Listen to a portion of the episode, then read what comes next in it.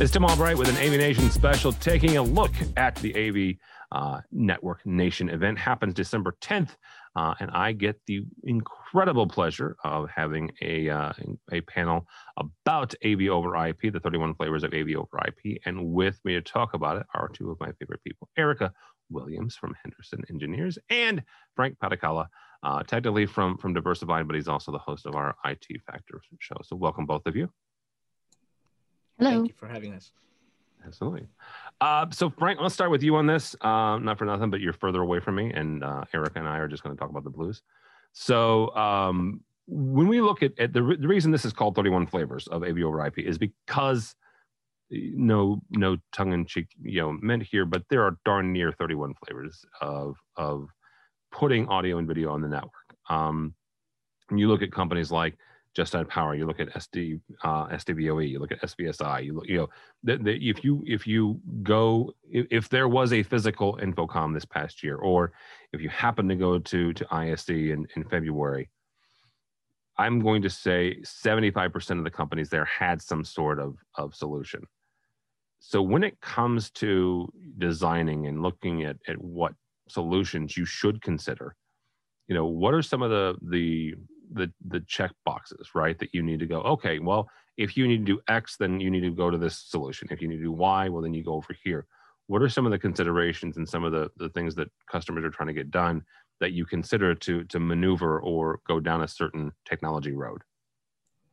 So, talking from a design engineer's perspective, uh, I think it's important that we look at this holistically uh, any client requirements, we got to look at the 10,000 view foot and then try to narrow down the process to something that makes sense to the customer. And unfortunately, we live in an AV world that's I, I don't know if it's a good thing or a bad thing, but there's literally no standards in terms of AV over IP. And I like the way we've called ourselves the 31 flavors. These are literally flavors. So what you do is you're if you're cooking up something, it's up to you what kind of flavor you want and what combination of flavor you want. So uh, taking that 10,000 foot view, which includes not just listening to the client's specific requirements to a project, but expanding upon what's your network like? What's your company like? What's your corporate IT like? What's your in house technical capabilities? What are you trying to do? What kind of standards are you trying to achieve? And going at it from a very high perspective and then drilling it down uh, comes to the most uh, appropriate design that you can give to the client. And at the end of the day, it may just turn out that they don't need that and they just need an HDMI cable that's you know extra long. So uh, AV over IP is awesome, but I'm also a believer that it's not for every uh, particular project out there. There are certainly projects that don't need them. So uh, take a 10,000 foot view. Okay. Erica, same kind of question is, is, you know, and one of the things that, that Frank mentioned is, is the network. What kind of network do you have? What kind of company is it? So talk for a second about the need for not just integrators, but also for IT departments to start having conversations when you start going down the road of AV over IP. What are those conversations and what do you need to know, both as an engineer, but also as, as the integrator? Uh, what do you need to know about the client's network? Uh, well, there's a handful of things that you need to know for sure, but I think one of the most important things is who do you have on the ground to support it? Um, you know, does the client have an IT team on in the office or you know of their own that if something does go wrong with the network, can they help troubleshooting? Because you know, once you start getting into the AV over IP space, you know, if something isn't working properly, it's not necessarily because it's an AV related issue. It could be a network related issue. So, making sure that those those people are included from the beginning and, having those conversations. Uh, but then you have to take into consideration um, VLANs and firewalls and, and ports and diagrams and all that other stuff. Like there's a lot that goes into the networking side that that it's important. I I believe uh, from my experience to have somebody you know a dedicated team or person on the network side that can help the the designers and integrators with that stuff. Frank, uh, Erica mentioned a lot of uh, IT scary words there. Uh, fire, firewall and VLAN and ports and stuff like that. One of the questions that I have asked for a number of years, especially as as AV over IP has become more prevalent, is where do we go as AV professionals to learn and, and, and somewhat, you know, um, somewhat tongue in cheek, but also be pretty serious here because there are some AV professionals who don't understand. Um, and, and still at this point, you know, they, they, they probably understand in theory what a firewall does, right? Uh, you tell them what a port is. Yeah, in today's day and age, you know, most AV professionals worth their salt understand what that is. However, when when you start having conversations with the IT department, they start talking about the different ports that are allowed to be open and which ones are not. Right? What does that mean?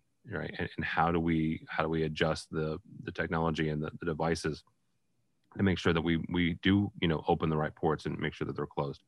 Where we go as AV professionals to learn some of this stuff and and to make sure that we are on the same page and we are speaking the same language as our IT uh, cohorts? So it's uh, it's a good thing that I think we've finally come to the conclusion the AV industry that this is not something that we can just look past. Uh, so I feel there's now a general realization that you do have to have some kind of IT chops, and to that effort, it's commendable that most manufacturers out there are doing a pretty decent job of promoting their own products and giving them, you know, the basic know-how of what a network is. And there's like these beginner level classes. Almost every manufacturer that has uh, an over IP product out there, they kind of offer that. So that is a pretty good starting point if you have no uh, IT background, whatever. The only thing that I would uh, I would forbid my AV friends out there to do is do not rely on what a manufacturer says to set up a network. No issues with the manufacturer's product themselves. No worries at all. They're great products. They'll work perfectly on a network, but their knowledge and the time they can invest in you helping you implement your project may be limited and that may literally lead to your downfall. So once you have that initial knowledge, go to the established places.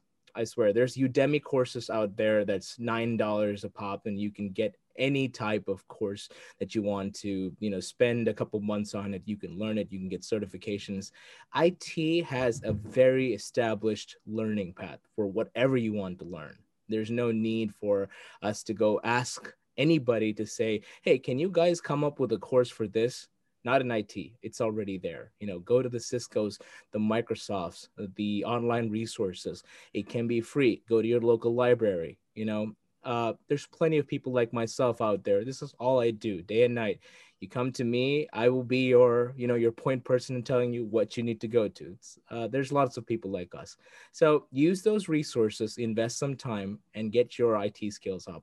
From an organization level, from an individual perspective, it's a big deal. I mean, knowing your IT can be the difference between a successful project and one of those projects that we talk about on AV Happy Hour. So, you know, it's like, uh, there's a there that's a it's a fine line.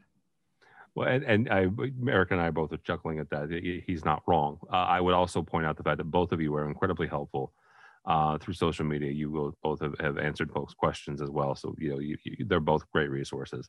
Um, Erica, as we kind of wrap up here, uh, take a look and, and we're going to be talking about the different types of, of AV over IP. We're going to be joined by a couple of really great um, manufacturers and, and, and associations. Um, Valens is going to join us as well as, as Paul Harris from, from uh, Aurora Multimedia. Uh, Aurora has a couple of different flavors, to be frank about it, and that's what that's one of the things that's interesting about about Aurora is they even as a manufacturer haven't gone down one you know dedicated road.